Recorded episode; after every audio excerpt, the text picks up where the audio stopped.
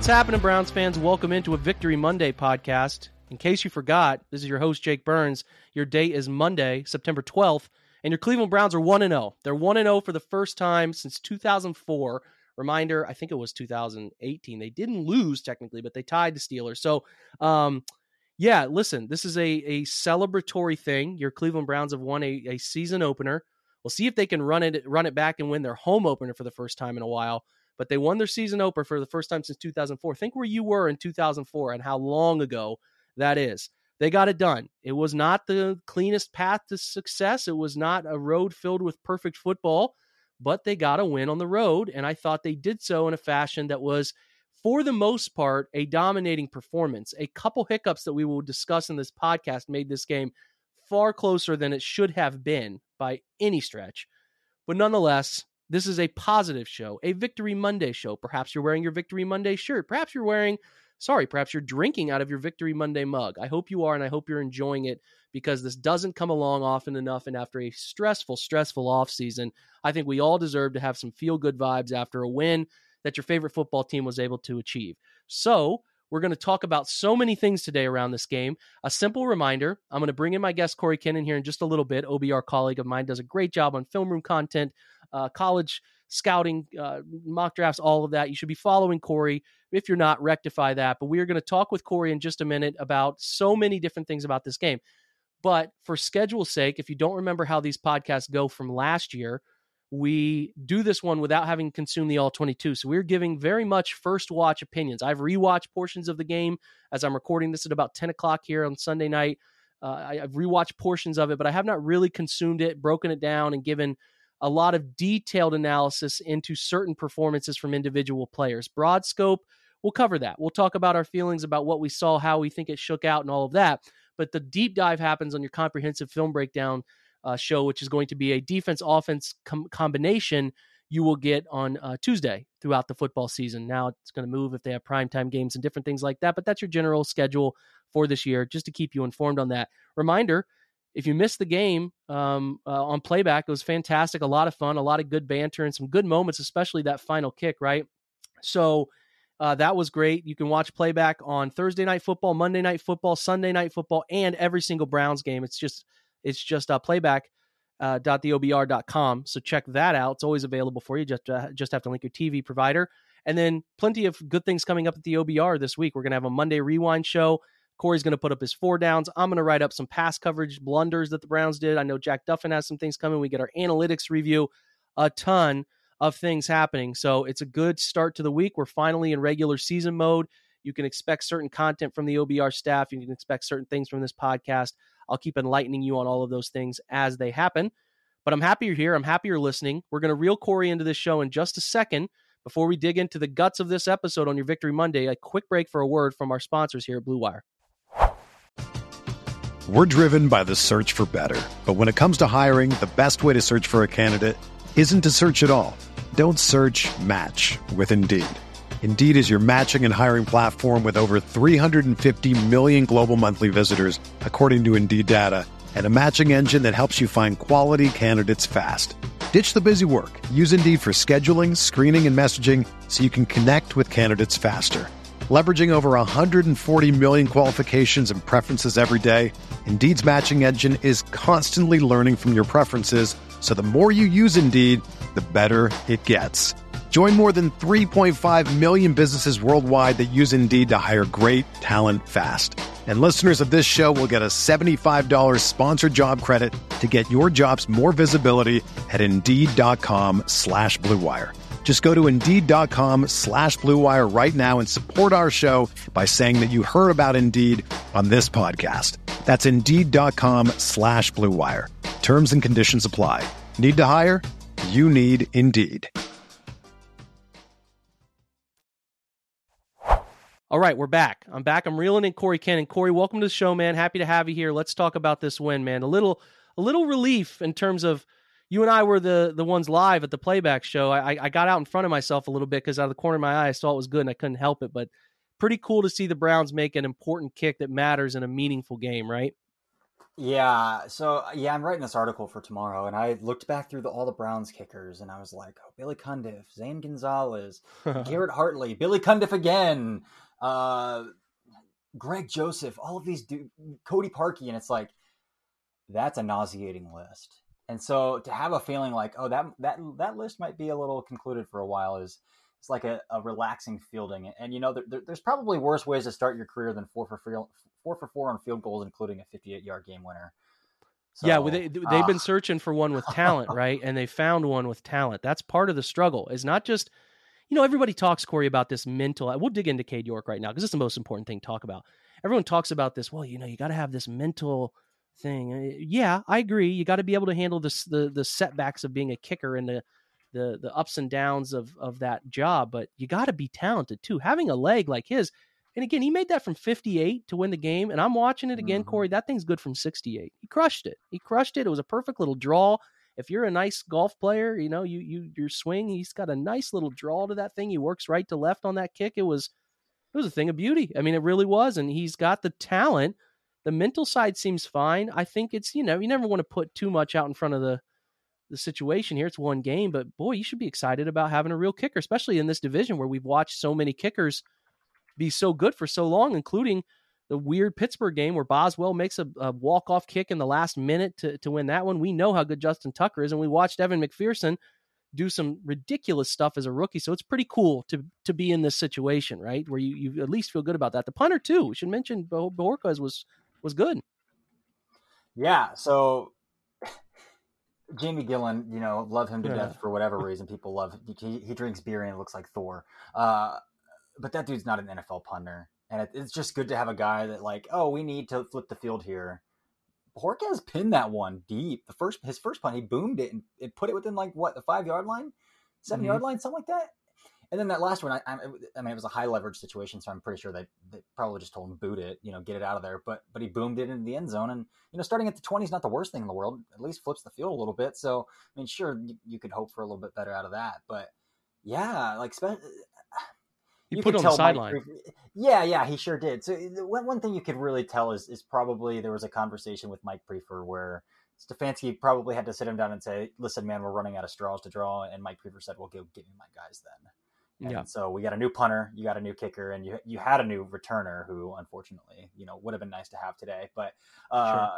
I, I, would assume something like that probably happened. You know, Stefanski and Priefer are close, but at the end of the day, Stefanski's probably like, "Man, I, I I'm grasping at nothing here. What do you got?" Yeah. So, yeah. It's nice to have a guy though. Nice to have a guy.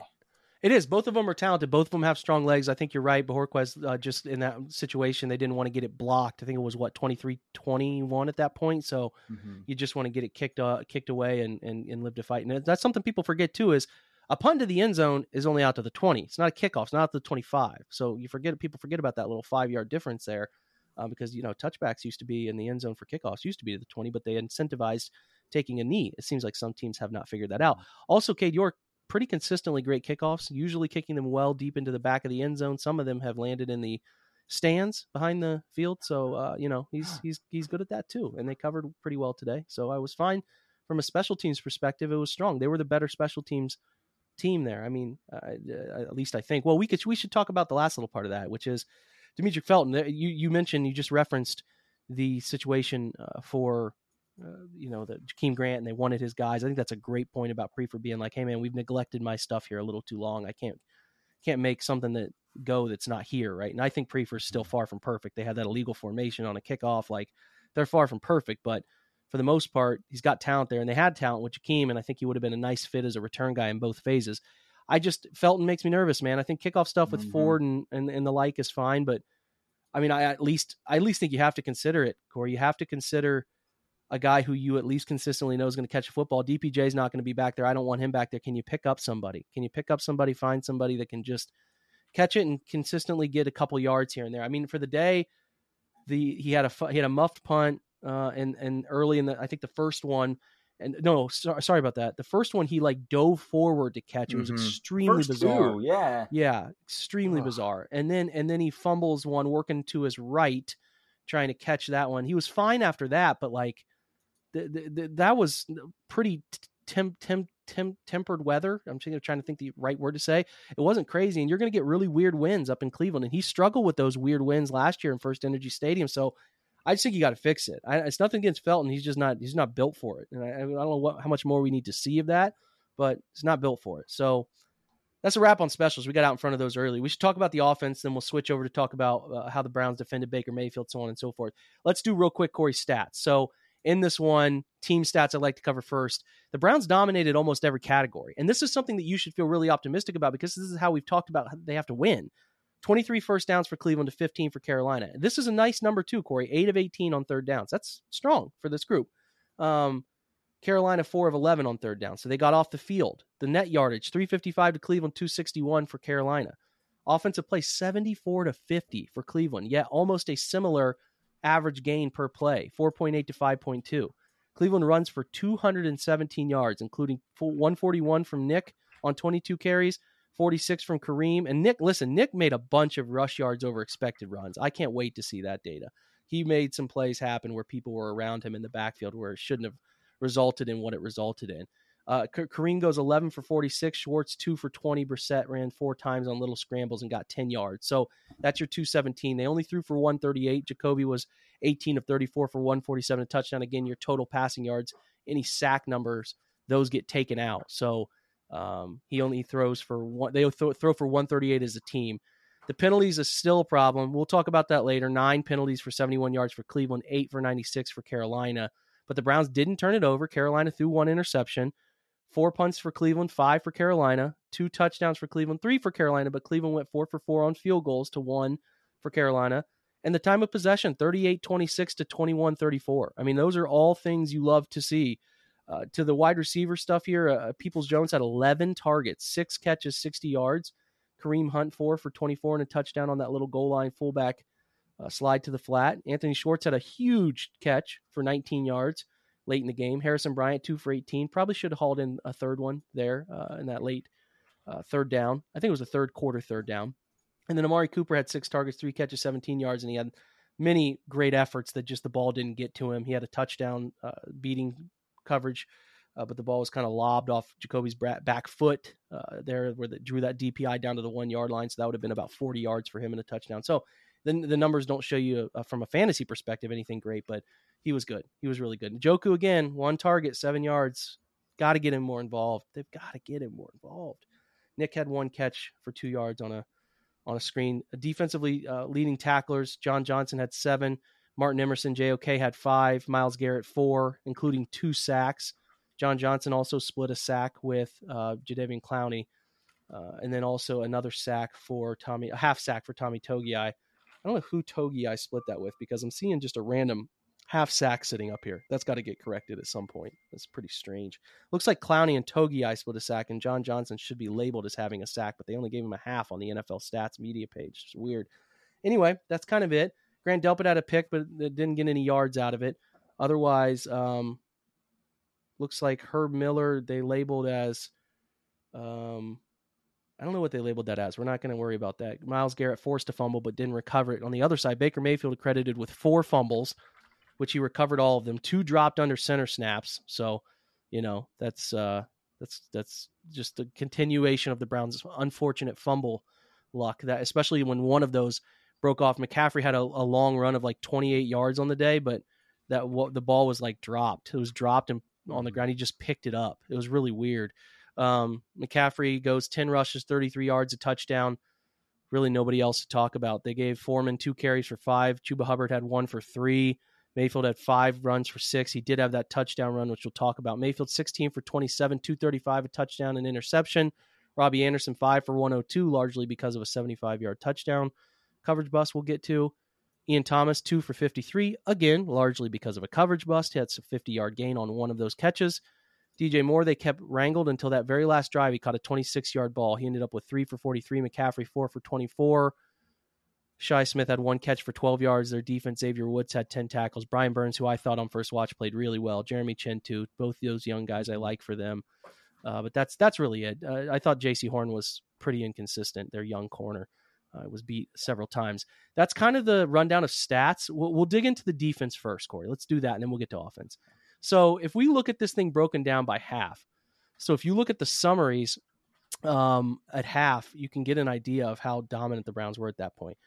Uh, Mayfield was 10 of 19 for 101, and, and it was even uglier until they had put together that decent little drive where he ends up, I think he ended up running that one in uh, for a touchdown, or maybe that wasn't the run in for a touchdown. I can't remember. Oh, that's the long throw for 50. So if he doesn't get that 50 yard throw right before half, it's even uglier. You know that coverage bust. The Browns should have called a timeout. And we're again, we'll dig, we'll dig into those individually in just a moment, but yeah, I mean the Browns are dominating this game at half, doubling up, uh, doubling up yards, doubling up first downs. It's 17-7 at half, so that is all really encouraging.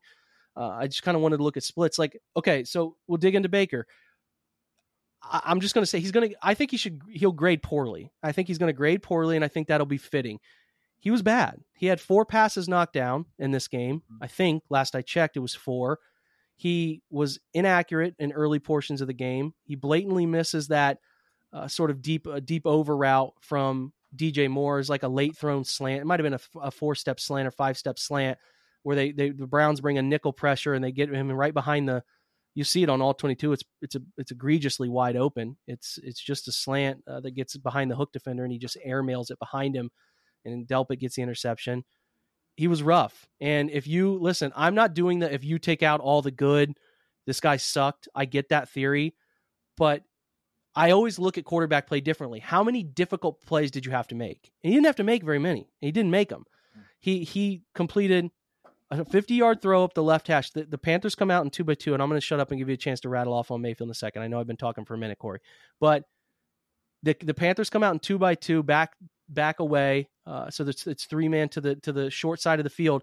The Browns only have ten guys on the field.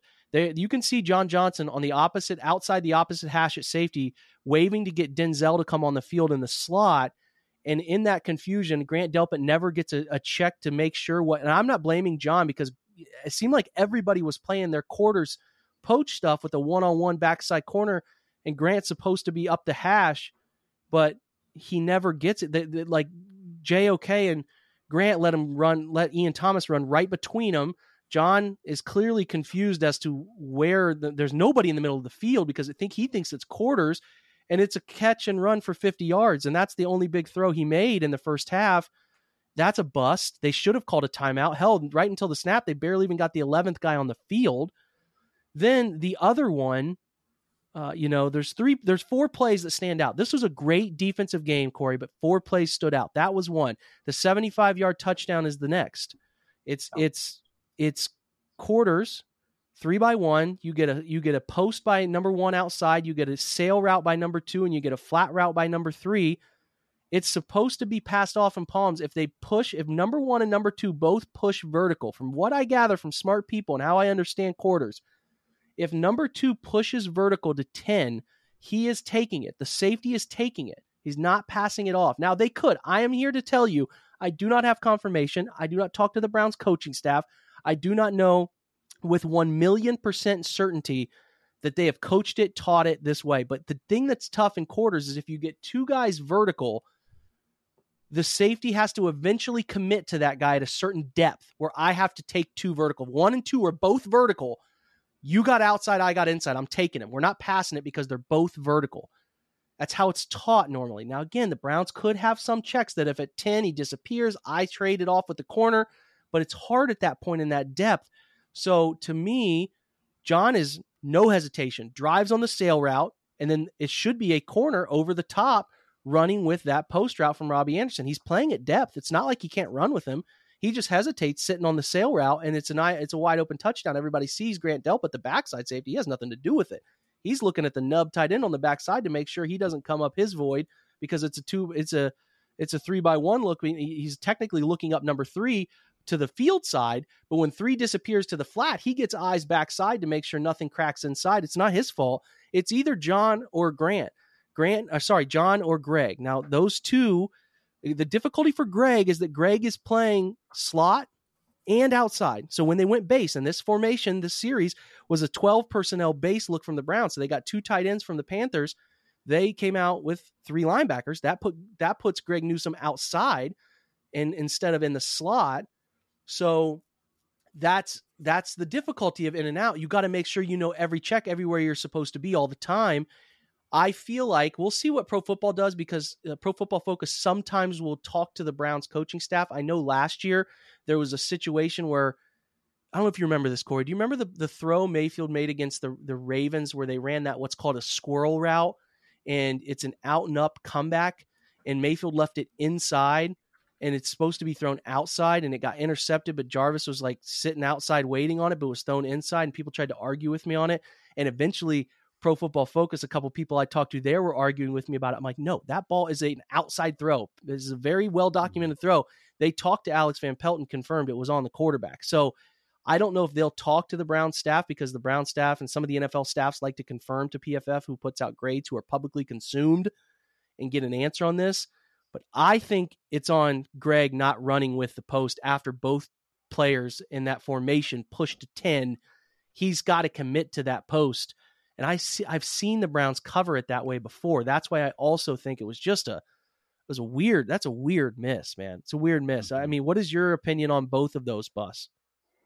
Yeah, I mean, with the the one, the big one to Robbie Anderson. I mean, Carolina calls a cover four cover four beater against cover four. You know, so like, I thought I give Ben McAdoo a lot of crap because I think Ben McAdoo de- deserves a lot of crap, but I, I, think Ben McAdoo also made some some decent adjustments. You know, calling yeah. cover four beaters, you know, a scissor concept uh, where a post and a flag are kind of crossing against cover four is deserves at least a little bit of recognition. And so that, that's just the, the it conflicts both the safety and the corner. And, and you would hope, you know, Greg's in his second year, you know, maybe third, fourth, fifth, hopefully next week. Uh, that that's something he'll know how to, to, to better respond to and slow down for him in the moment. But uh, that's what it does is just conflicts those safeties because again, you, you, you did say you match vertically at about eight to 10 yards. And, and that's when both those routes kind of break off is at eight to 10 yards. So you yeah. know corner and safety have to decide are we are we switching or are we ma- or are we matching here so uh, one matched and one switched and one went free so I can't imagine though, dude, that they have not rep that. There's no way. It's right. not that difficult to process. All it is is a wrinkle off of flood, which is a high, medium, low flood the portion of the field where they just run a post to it. It is a cover four beater. You're right. Well documented cover four beater, but you have to have repped it. So that's why I'm pissed. And that's why I'm sure yeah. Joe is pissed and everyone's mad. And I'm willing to say a player botched that. That's fine. But the other one needed to be a timeout. When you don't have enough guys on the field, mm-hmm. you got to call a timeout. You cannot just run someone late and be out of place like that. I just think this. I think Joe Woods is fine. I have no problem with Joe Woods as a DC. But if your guys are continually over portions of a season busting coverages, you can be as mad at players as you want. You can blame them. You can Scott Frost the world where he blames everybody but himself. But eventually, rest in peace, Scott Frost, Nebraska, by the way. eventually, you are a reflection of what your players can do, right? You can be the smartest defensive mind or offensive mind in the world, but if you can't get your players to understand the things in your brain, it's never going to work out for you. This is year three of the Browns defense. And I'm mm-hmm. talking Greg's been here for now his second year. Uh, th- this is John Johnson's second year, Grant Delpit's second year of active playing. This is not new. They play quarters more than any team in the NFL. The, the, McAdoo can know that all he wants. He can call cover board, four beaters to death. But in the postgame presser, Stefanski didn't comment on who's to blame, but he says we had a call in place that should not allow that to happen. It can't happen, and it's happened to it's too, it's way too often. It's way too frequent with this group where I have to text John Stephenson or I have to text another friend of mine who's a DC about it. Like it just mm-hmm. can't happen. It's not. It's happening too frequently. So either what you're teaching is too complex and your guys aren't getting it, or it's on it's on you, man. Like it's on you ultimately. You can blame these guys all you want, but they bust coverage way too often, way too often. So that's something that has to get rectified, man. Uh, we've kind of addressed both of those busts. The other two plays I was talking what's, about. what's bizarre though, if, if I can cut off real fast, what's yeah, bizarre yeah. though is like watching the last seven games of the 2021 season.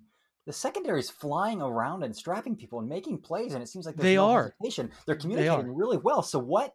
And then this summer, John Johnson is just going on and on and on about team team you know team morale, and we're communicating. We're we're jiving better than we ever have before and then week one comes and it's like you guys relapse to weeks one through six of the 2021 season where you know back then john johnson greg newsome grant delpit who had never played a single game up to that point because of the achilles were all new to the secondary it's like okay yep. you know we can give them a little bit but it, it's not every single piece of that secondary is brought back from last year. Which Martin Emerson, sure, whatever, he played he played quite a few snaps, but like your veteran leadership, your core is back. So what? There, there's no excuse this time around. There's no excuse. There, there, there isn't. And and like again, I can. I'm a person who totally will go. Yeah, man. Players been told that a million times. They got to do it. I'm with it. I've been doing that for Joe for a long time. I'm patient with coaches, way more than the general public. But this is getting to the point where either you can't get you're not getting through with what you're teaching or you're not doing a good job of getting it relayed onto the field because i i see far too often and there was some of this on offense today but far too often they're not aligned where they need to be the right people aren't on the field the call gets missed and they talked about this a lot last year and i'm sure in this week this press conferences they have this week they'll talk about it again but this is a problem, man. Eh, you can have 55 good snaps of defense, but if four of them are bad, you're giving up 28 points. That's how it goes. And that's a loss. That's why you can't have this stuff, this unnecessary stuff. And I put a tweet out the only way Baker Mayfield was going to beat you in this game is if you gave him clean throws. And listen, Mayfield, he he's got to make the throws, right? He's got to step. He's getting bull rushed on the on the Robbie Anderson bomb throw. He has to step left and get the hips turned, and he made the throw. That's fine. Good ball. Ian Thomas saw it, ripped it in stride. Good ball. Cool. Those aren't tough throws, though. Make quarterbacks make them think, make them make tough throws. I can stomach a quarterback who can put it in a window, and it's like, man, they just beat us. They just that that wide mm-hmm. receiver went up and made a play over the top of us. I cannot stomach giving quarterbacks easy throws. The other two plays I'm referencing, the Mayfield scramble touchdown from seven yards out, I think, where they run a they run a twist game up front. They cover it beautifully. Nothing's open, but they run a twist game up front, and people lose focus on the quarterback and don't they fail to get out and maintain closing the middle. That's the run. Anytime you run an ETX stunt or you know a DT twist, uh, D, defensive end. Uh, what I mean is the the tackles and ends are sw- they're swapping. One's driving out, one's going in, or one's going out and one's going under. If you do that, you can get pinned and if you don't have anyone left for the quarterback, it's an easy touchdown. That can't happen. You cannot let May, that's Mayfield's shown that propensity. He'll run up the middle. If you give him a chance to run up vertically in a pot, just bull rush people into his lap. He doesn't like it. And they did that for the most part, but they got flirty with that one. That cost them. And then the other one, which I'm not really blaming them, you talked about McAdoo making some nice adjustments. Thought they did a nice job. They called that screen. I think it was uh, a third down, maybe a third down. I think it was a third down on that final Panthers drive they call a field blitz. They bring two for, to the field and they drop out Clowney uh, in the boundary. They take him out, wheel him out. So they brought two, overloaded that quarterback's left side, and they wheeled Clowney out to the boundary and they threw a screen boundary into the boundary to McCaffrey. And it was an easy pitch and catch. I mean, it's 26, 21 yard gain, actually, I think is what it ended up being. So, you know, those four plays are all the Panthers had. If you take those four plays out, Mayfield throws for like 75 yards, 70 yards, maybe less. Like mm-hmm. they accounted for 75% of it. And it's like, I would just like, if you, what I mean by that, I'm not trying to be disrespectful to Baker, Baker Mayfield. I hope he finds success and happiness and all the beautiful things the world has to offer. But you have to make him make difficult throws. He'll beat you if you just bust coverage. He'll find it. And there's credit to that. He didn't really have to move through progressions to find either of these busts. They were right in front of his face. But like that's my point. They you can't do that. And the Browns got lucky to win this game with a long kick but they shouldn't have been. I mean, you and I were on the show together. You had just joined. It's 23 14. You're like, all right, two score game. This is right where you want to be. Boom, one play, 75 yard touchdown with six minutes left. Changed everything. Changed everything. So, you know, we'll, we'll wrap on Baker. I thought it was a C minus D plus game, putting the ball on the ground, knockdown passes, inaccurate for large portions of it. A couple throws save him when the Browns bust coverage. And again, you got to make the throws. You got to, I get it not a good game, man. He's not a good game, and I don't think he's going to have a very good season. I'll give you the the the the the, the floor here. I just it, it, was the full Baker Mayfield experience. You got all the things he does, all the misreads, all the missed throws, but then he'll hit some open deep throws if you give them to him. It was the full Mayfield experience, and I think people who are huge Mayfield supporters are like, he played really well. He, he rebounded and played well. Four, you know, two fumbles from under center, four knockdown passes, 16 of 27 where he gets bailed out by some blunders by the defense. Like I'm just I don't I didn't see it, man. It was the same old guy. The reason the Browns moved on. Yeah, for the most part, I thought he was seeing ghosts most of the game. He wasn't adjusting well to pressure. Uh, he wasn't adjusting well to rotating safeties. Uh, I, I I think I saw very early in in the game. Do you remember the 2020 season when he like the first drive of the game against the Ravens where he threw a pick? It might have been the first play of the game, first throw of the game because Calais Campbell rotated from his defensive tackle spot and he didn't see it. I almost swore I saw the Browns do that like very early in the game uh, to him as well. But yeah, he's he he's not seeing it. I think he what he sees pre snap is like what he's what he's got. It's what he's got.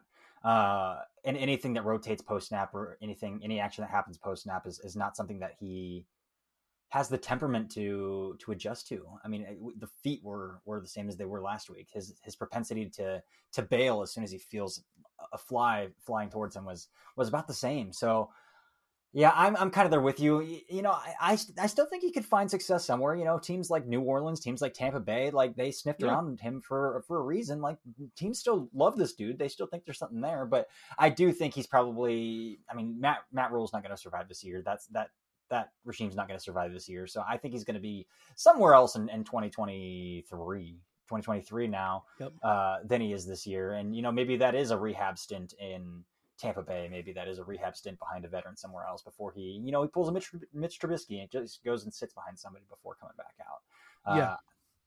I don't know. He, he is who he is. he is who he is. Yeah, man. Like this is who he is, and that's fine. Some teams like that, and if you're a staunch Baker supporter and you see yourself in Baker Mayfield, and you're this guy, like he's he embodies what I embody, and I cool. That's fine. He is who he is. He'll throw 20 touchdowns and 14 interceptions this year. He'll throw for 3,700 yards. I a team wanting better than that, it's pretty easy to understand. So, um, that's the collective defense talk. We talked about Mayfield. I'm closing the book. I am done talking about him for a while, a long while. I don't talk about him. I really don't. Browns don't play the Panthers now for another four years, I think, or something like that. Or who we'll see where he ends up next year, if he's still with Carolina or whatever. But like, there's no need to have discourse on it anymore. So we closed it today. He played a D plus C minus game. He outplayed Jacoby for the most part, uh, I guess. I, I don't know. They were about the same in my opinion. Jacoby missed some throws. He didn't turn it over. That's a difference. Like, you know, I don't know this, but that's the barometer. People are arguing with me about, well, you outplayed Jacoby, and like, okay, that's cool. Well, good job. Yeah, the Browns didn't didn't bring Jacoby Brissett in to be better than Baker Mayfield. They just wanted him to be a respectable dude until the guy they traded for is back. Like, congrats, man. If, if, if Brissett's the barometer, everybody in the world knows a healthy Baker Mayfield is better than Jacoby Brissett kudos to you. I hope that makes you happy. So anyway, um, you know, Mayfield recovered better second half, but Browns made it pretty simple for him. So anyway, uh, moving on, and we will take one quick break, and then we're going to talk about the offense, and then we'll hit on some extra points afterward uh, after we talk about the offense, where we highlight some players we thought played pretty well. So, um, yeah, we'll be right back. One more quick break and a word from some Blue Wire sponsors. All right, the offense goes for 355. Run game was great, Corey. I, I thought the pin pull stuff was phenomenal. They ran laterally really well. Pocic was moving well. Uh, I liked some of the variety there. They didn't run a ton of like tight zone, but they were a wide zone effective team again. Mixed in the pin pull, a little bit of power, not much power counter. I think they wanted to run to the edges with pin down stuff quickly. So I mean, you run for 217. Uh, the two running backs essentially combining for 187 on 33 carries. That is exactly who they need to be in these 11 games. And I, I was I was impressed with the run game as a whole. We'll see what the grades look like, but I, I thought that overall I didn't see anybody play poorly. I think Wyatt Teller had one hold where I thought he got a little sloppy, but for the most part, they dominated the, the trenches in, in both phases. I, thought uh, in this one. Did you agree? Yeah, I thought so too. I'm excited to go back and watch the end zone angle of all 22 and just see uh, particularly, I want to watch Wills and, and, Hudson, the two young mm-hmm. tackles, because I mean, I, I, I think the Browns, and I, maybe not, it's super set in stone, but like I think the Browns have have confidence in James Hudson moving forward. So yeah, how can those two young dudes continue to grow? And and, and for the most part, I thought Wills was really good in pass pro, and I again, yeah. I, I, said it earlier, I didn't hear Hudson's name at all. Um, and again, I didn't hear Ethan Pocic's name at all either. So all of the things that, that, were kind of question marks coming into the season, specifically Hudson and, and Pocic, like uh, I didn't, I didn't hear anything. So um, again, it, it's a different story when you go back and watch the tape. But but but from where I sit today, I mean, yeah, absolutely. Yeah, they, I, I, had no concerns with the offensive line play. Yeah, they gave up one sack on a free rusher that came through on a play action, a run action concept where I thought Jacoby needed to let it rip to Njoku up the seam with a little anticipation for his second cut in the route and uh, it didn't take place, and it was a it was a sack that came from depth. It was like a very slow, drawn out sack. But otherwise, I'll look at the pressure numbers, but I don't know what those will look like. But I think they'll be pretty good for the most part. Hudson had that one illegal uh, man downfield play. He mm-hmm. is kind of the opposite of Jed. Like I think he's significantly less talented than Jed, but he competes harder and he lets this like nasty streak get the best of him sometimes where he gets too aggressive and if you watch that play, he's like finishing the block seven yards downfield on this guy. And it's like, hey man, that's wide zone play action. You don't need to do that. Just just hang out around the line of scrimmage, brother. We don't need you to do that. He's kind of got that over the top. And so that's okay. So you can make up for a lack of talent with with try hard hustle finish at the tackle position sometimes. But uh, that was one I'm sure he'll get riffed on in film and he'll need to correct. But yeah, to your point, man, like I've thought coming into this year, Hudson had the potential potential if he could kept taking steps forward and like I thought he did in his rookie year to to be a guy they could really see as a viable right tackle option. And today was encouraging. So step in the right direction. Pocic seemed fine. He moved well. He was out in front of some pin pull stuff in the way that Tretter used to be. It was seemed fine. But I don't really know that there was anybody getting that is going to get credited with a sack. I actually think that Pro Football Focus will put that one on the quarterback. So um, I think that's fitting. Otherwise, uh, offensively, we reference a little bit of stuff. Like I thought DPJ is who he is. You and I have had so much discourse on this. He's not a separator. He's really not going to get much separation for his quarterback, but you can kind of get away with that in the NFL if you can make difficult catches away from your frame, diving low, going up and getting the football or back shouldering it. He's that guy. We know by now he's not really going to run away from people in vertical concepts, but he can get the football caught in a variety of ways. He's not going to separate a ton in man to man stuff, but he can make difficult catches. So there's a role for him. He can do fine. He had six for 60. He was good in this game. You catch the football on difficult catches and difficult locations, right, Corey? I think that can still be an effective mm-hmm. player. He's not going to ever be dynamic because he doesn't separate the way we would love, but you can still be an effective NFL receiver if you can make those yeah. weird catches. And he, he was on display today. You can be a wide receiver too doing that. Yeah. And that was my big question coming into the season. Is Donovan Peoples Jones a wide receiver too, or is he a a niche vertical back shoulder kind of guy along the boundary. And uh, I, again, maybe I was a little too harsh on him this summer. You know, some of those t- training camp clips where they're like, "Oh, what a catch by DPJ," where he's really not getting out of breaks. But like, hey, if it's working in games, and maybe that's that's just kind of who he is. Uh, yeah. He's not twitched and, up. He's he's not no, twitched not up. Like he's he's just not going to do that. Yeah, exactly. He's not gonna he's not gonna at the top of a route put the feet down real quick and get out of a cut and hit a double at the top of the route that's going to make somebody really like just shift the weight and turn and like it's just not who he is. But to your point, and I think you're making a good point here too, is like it'll look sloppy sometimes. It can look sloppy though if you can make tough catches, which today I continue to be that like he has a keen knack for going down and getting footballs low. And that's that's not a that's not a light skill. Like being able to, to pick footballs below your waistline is a really great skill to have. Like that's challenging, man. Yeah, it, it really is. It really is. And, you know, I, I, think, again, we talked about the little Amari Cooper stuff, but, you know, as he continues to get comfortable, it really seems like Jacoby and, and Donovan have something, which is, uh, for for all the question marks the wide receiver room has is, is a is a gigantic. It's almost like a sigh of relief, like oh, there is somebody else in this room who can make a mm-hmm. play. Mm-hmm. Um, mm-hmm. and so that that's that's what I feel most is like oh, like oh, maybe maybe there is somebody else here who can step up other than Amari Cooper. So yeah, yeah. Uh, which is a question that wasn't answered all preseason, and again, guys didn't really play in the preseason, so True. you don't really get those answers. But it's like it, it, was a good, good little sigh of relief that maybe year three, like oh, maybe this is just his his improvements really are linear and incremental, and maybe I, I counted them out a little bit too soon. We'll see. There's a long season. We'll see if he can continue this path. But it was encouraging today. I thought Cooper was good, created separation. There was a, a hold there on Horn late in the game that it's like, man, uh, I felt like his corner route was pretty wide open if they put that ball on him. We obviously know the DPI referenced earlier. He could have had a 100 yard day. Still Amari Cooper. Still loses people. That, that's why Amari is Amari and why he's special and why he's been paid so much for so long is like losing people at the NFL level is the highest trait a wide receiver can have.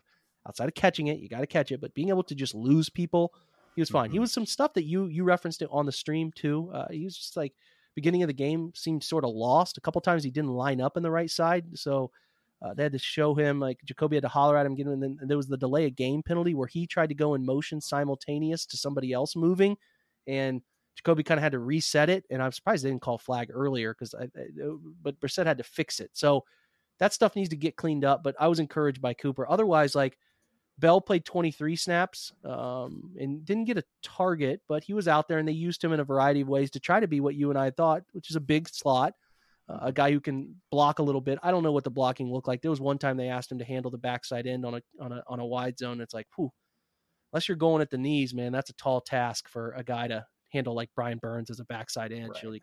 It's just a tall task, but uh, we'll see if he gets more targets in the future. Schwartz, hey man, uh, there was a slant that people are going to say he dropped, but I thought that was good coverage. I thought that, that it was a hard, it would have been a really difficult catch. Um, I'm be interested to see what I don't think they'll give him a drop on that. I thought the coverage was solid, but he did a great job on that little Chip Kelly mesh where you settle over the middle of the field at about 15, and then he worked scramble drill with Jacoby and made a great catch for 19 yards at a pivotal, pivotal moment. So that's a positive from Schwartz, right? He caught a couple reverses, gained 20 yards. I would call that game a net positive for him. Would you? He had three positive plays. Yeah. Yeah. Yeah. He caught that he caught that scramble drill too, where he got out of his route and worked towards the boundary towards Brissett. Yeah. That's what I was saying. Yeah, so, huge so 19, down. Yeah. yeah. Yeah. I would say three three positives for him is a very good start based on how uh, nervous we all were. But he got about 25 snaps. He actually out snapped um, David Bell. So that's a little bit of a wrinkle I don't think many of us thought was going to happen early in the year. The, the thing that's still strange to me, and I'm to have to watch if David was open more, but there was one where on third down in the in the red zone, uh, Jacoby looked to his right from an empty set and decided to go to the three man side, but I thought the two man side to his left.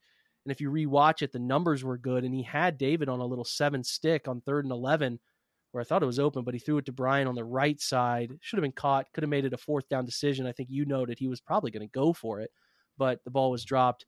I just can't. I, I, need this to get figured out. Like, why is he only getting one target to Bryant's four? I like Harrison Bryant. I do not like him getting more targets. He's a less explosive player. I mm-hmm. need. We got to figure out how to get David the football. They didn't run a tight end screen in this game, which was interesting. They didn't run mini screens. They did run a well timed third down screen right before half to get him three points in a long third down situation. They ran another one off of a fake reverse. They ran a little uh, fake run concept, fake reverse, and we're going to come back to the running back. They ran that play for a touchdown against Cincinnati in 2020 in Cincinnati. It was an, it was a touchdown they ran. They got they got out and Nick broke it for a long one, but uh, Carolina sniffed that one out. They didn't run a ton of screens though, and they didn't run their traditional tight end screen, so that eliminates a target here or there. But again, you paid him a lot of money. He cannot have one target games. You've got to figure out some way to get him the football. He cannot be a glorified. And he blocked well, but he can't be a glorified blocker. He can't. So that needs to be fixed. Would you agree? I know you're a big Njoku. Yeah, so I would definitely talking agree. right into your wheelhouse here. But yeah, yeah, I would definitely agree, and especially looking at the ways that Njoku has thrived in in recent years has been you know slot fades, seam shots. Uh, I hate goal line fades, but he's very good at them for for what it's worth. Uh, and, and there, it's week one, but there wasn't a. And you, you, mentioned the seam shot. I think I saw another one on a third down uh, as well. Maybe I'd have to go back and, and look at the tape again, but yeah. sound like sound like Hue Jackson, but um, God, it's true sometimes. But yeah, but but no no slot fades. I would have loved to seen a slot fade. Like that's a dialed up shot that isn't going to cause Jacoby to go through many progressions. You see you see a mismatch and and you take it. Uh, there aren't many linebackers going to jump with him, and there aren't many nickels who have the size to, to compete with him at the catch point. So, yeah, I, I don't know. We got to watch it. You we'll watch that guy a lot of money. I know yeah. that's my, my it's my big point. Like we'll watch the tape as we do here and try to figure out if there was some missed shots to him. I thought there were a few off the top of my head, but yeah, I can't I cannot stomach any more one target Njoku games. It's not on David. I really don't think it is. I think they got to figure out how to get the quarterback's eyes to him and then also putting him in situations where he can make make some plays. Like give him some chances, give him some faith, let him have a shot. So mm-hmm. he was backside though a lot. They were running that 11 personnel with him a, a kind of an, a condensed backside solo look. Like I hope they mm-hmm. continue going to that, but from that look, I need him to get opportunities. So, yeah. Anyway, they did run some wide receiver screens. I thought that was interesting. They did run a little bit of that. And we should talk too about how all offseason we talked about is it Schwartz, is it Felton? What are they going to do? I mean, they ran.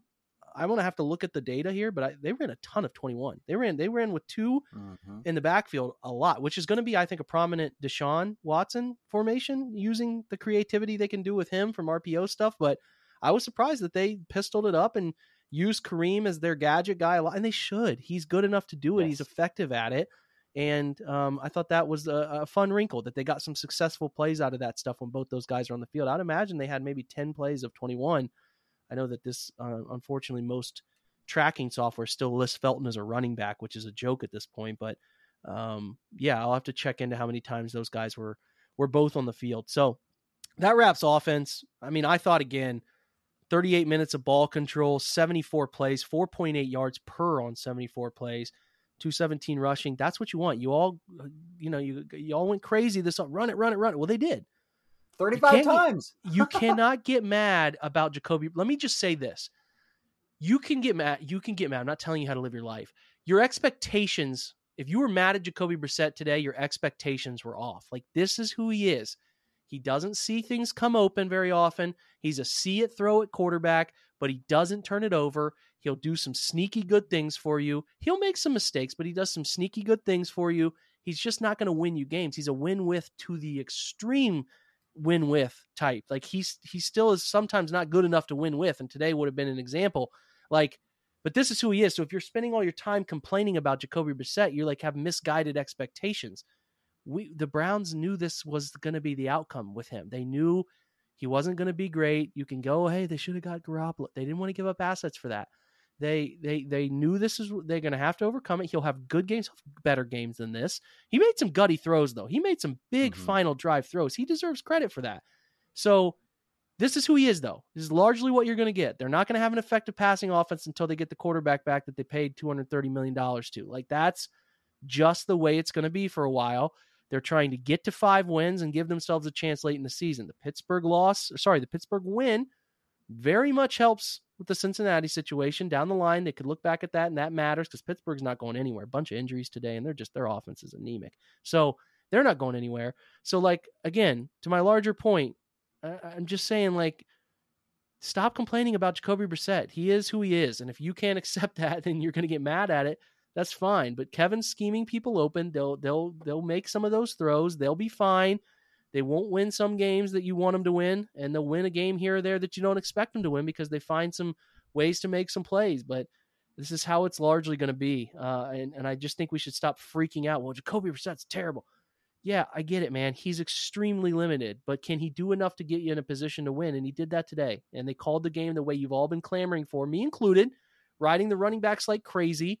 Right? They didn't get mm-hmm. cute. They didn't do anything unnecessary, in my opinion.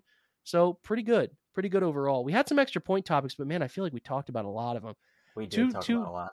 yeah, two, um, two little things here. Uh, I thought Walker and we'll watch JOK too, but I thought the linebackers played fine. I think you and I agree on that that mm-hmm. they played fine. Jacob Phillips continues to frustrate, man. Just overrunning plays and like I just don't know. I've thought I think we were hopeful that there was something more there, but it might just be a one contract guy here uh, in Cleveland, and they're going to have to continue to search for another Mike down the line. Um, and then the DTs, which was largely Taven Bryan and Jordan Elliott, I thought they were respectable. They were fine. Taven Bryan, that that roughing the passer call was far more egregious than the one late by Brian Burns I, with the helmet. I just don't know what he's supposed to do. What? How can you expect a 300 pound guy to shift his weight mid lunge? Like how? It's what? Ridiculous. Yeah, man. But he had a, a bull rush too. I thought they were fine. Togiai had that nice rep to get the sack too. So like minimal defensive line rotation because there were only 50 plays, and I think everybody was pretty fresh on that side of the ball. But I, I thought they were good, good enough. And and Taven had some juice. I think he will be interested to see what it looks like collectively for them. The other thing was the fake spike. We'll kind of close on this. Carolina, Matt Rhule even talked about like getting jobbed on that one. And it's like, okay, two things. If you're watch, you go back and watch the tape. The Jacoby roughing the passer, which it was a helmet hit, so it could have been called targeting. It was the crown of the helmet that hit his uh, upper jaw.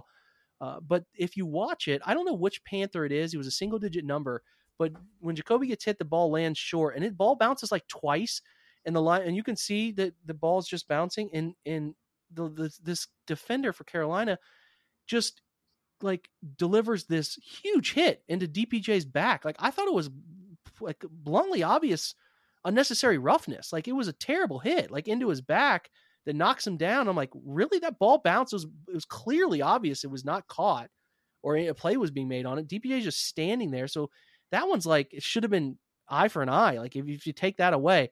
The other thing they're complaining about is this air quotes fake spike that like I think when you watch it, I've watched it like seven times. I'm gonna watch on the all 22 angle.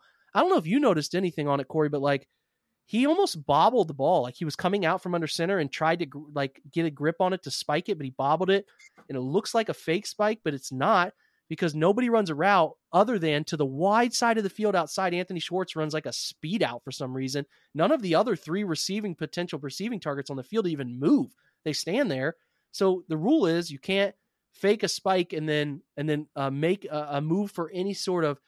It can't be a trying to gain an advantage and then spike it again. That would be flagged, and the Browns would have lost ten yards in like ten seconds. It would have been a 68 yard kick and had three seconds on the clock, and they threw the flag, but all he did was bobble it. He just bobbles. He never looked Short's way to the wide side. There's not like there was anything going on there. He just bobbled it and threw it down. I, Panthers were throwing a fit about it. And apparently some people thought it was a missed call. I don't know. I don't know how you think that's a missed call. He doesn't really. If he's fake spiking it, someone's running a fade uh, or something, right? Like you're trying to throw it over the top of stale defenders. There was none of that. So it was really weird, man. Did you notice it? Uh, I didn't. Uh, I mean, I noticed the the like the commotion live, but I, I didn't hear Matt Rhule post game say anything about it, or I, have been up to date on all of that. But but yeah, it's just very odd. And and I the only thing that I keep thinking about is like, man, if that would again gotten cold, that's the most Cleveland Browns way to lose a football game. So I'm just happy, you know, for once, for once, a, a late game call didn't didn't go against the Browns. I'm with it. It was nice. I'll, I'll leave it to you, man. Any closing remarks for this one as we wrap up? Uh, I think you hit on everything, man. Like again, you mentioned Anthony Walker, Taven Bryan, those guys I, I, on broadcast again. Like Bryan got some real push. Bryan got some yeah. real push.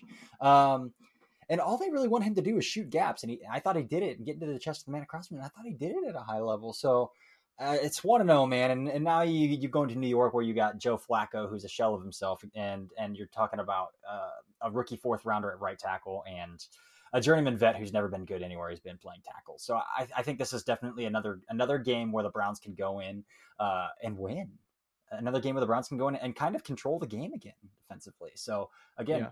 no, I mean I think the receivers are are probably on par with with Carolina's as well. So like, don't blow a coverage, and you're probably in control. And that's what's so frustrating about this Panthers game is you, you talked about time of possession, the amount of offensive plays run. Like, it is extremely demoralizing when you have a scoring drive and then give up a play, like a one drive play. Like, I eh, just can't do that. So I, I feel good about next week too. You know, starting two and zero oh would be something given the, the, the quarterback situation and the the circumstances surrounding the first you know the next ten games. But I'm optimistic, cautiously optimistic, and eh, I mean, again, we were talking about two plays, so clean that up, and we're talking about a much different football game.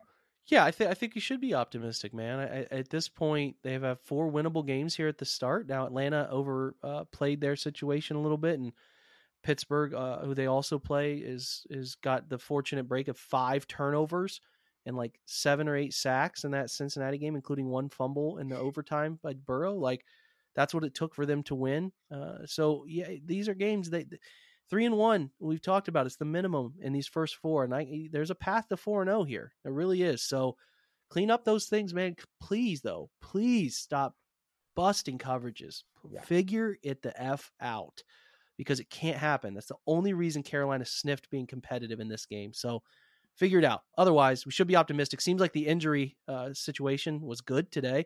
Didn't hear anything serious. Jack Conklin's getting close, not quite ready.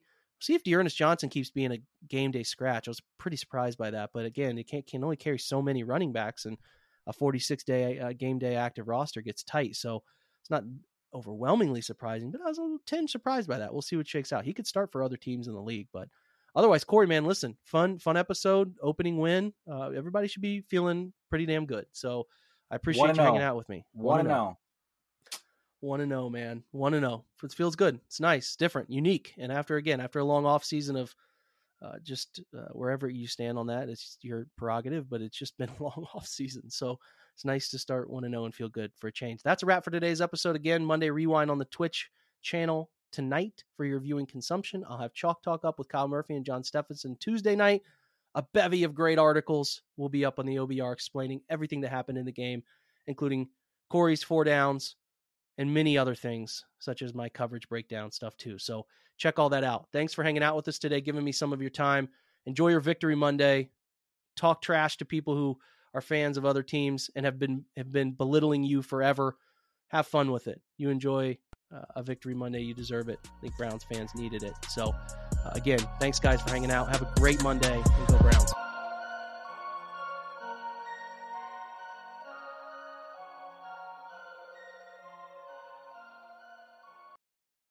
Everyone is talking about magnesium. It's all you hear about. But why? What do we know about magnesium? Well, magnesium is the number one mineral that 75% of Americans are deficient in. If you are a woman over 35, magnesium will help you rediscover balance, energy, and vitality. Magnesium supports more than 300 enzymatic reactions in your body, including those involved in hormonal balance. From functional medicine doctors to mental well-being and female hormone experts, we all know that magnesium is the one mineral to improve all aspects of well-being and health. But which one? Magnesium Breakthrough from Bioptimizers, the trusted choice recommended by leading experts with seven best absorbed forms of magnesium to ensure your body receives the support it needs for overall well-being. Go to bioptimizers.com slash balance today and use code BALANCE10 for 10% off. Support your journey to wellness at B-I-O-P-T-I-M-I-Z-E-R-S dot com forward slash balance. Magnesium Breakthrough from Bioptimizers, your foundation to optimal health and vitality.